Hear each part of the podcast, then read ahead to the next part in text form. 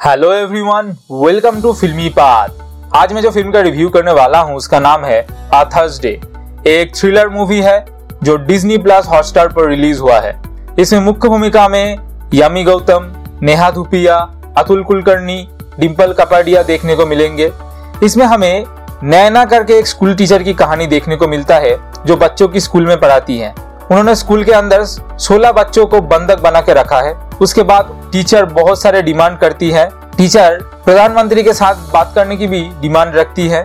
अंतिम में इसके बाद क्या होता है, ये देखने के लिए आपको ये फ़िल्म देखना पड़ेगा। इस फ़िल्म के क्लाइमैक्स में एक सामाजिक विषय को दिखाया गया है। ये विषय आप पहले से प्रेडिक्ट नहीं कर पाएँगे।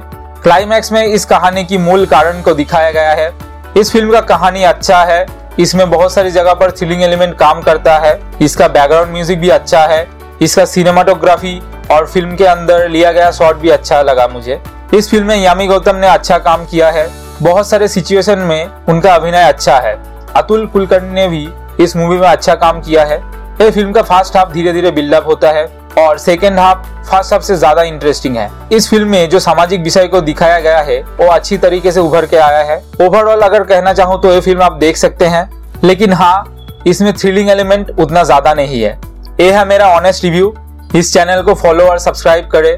अगर आप फ़िल्म या वेब सीरीज़ से जुड़ी हुई कोई भी अपडेट्स पाना चाहते हैं तो हमारे फेसबुक पेज फिल्मी पाथ को लाइक करें और फॉलो करें। वहाँ पर हम समय समय पर फ़िल्म या वेब सीरीज़ से रिलेटेड अपडेट्स पोस्ट करते रहते हैं। और देखते रहे फिल्मी पात।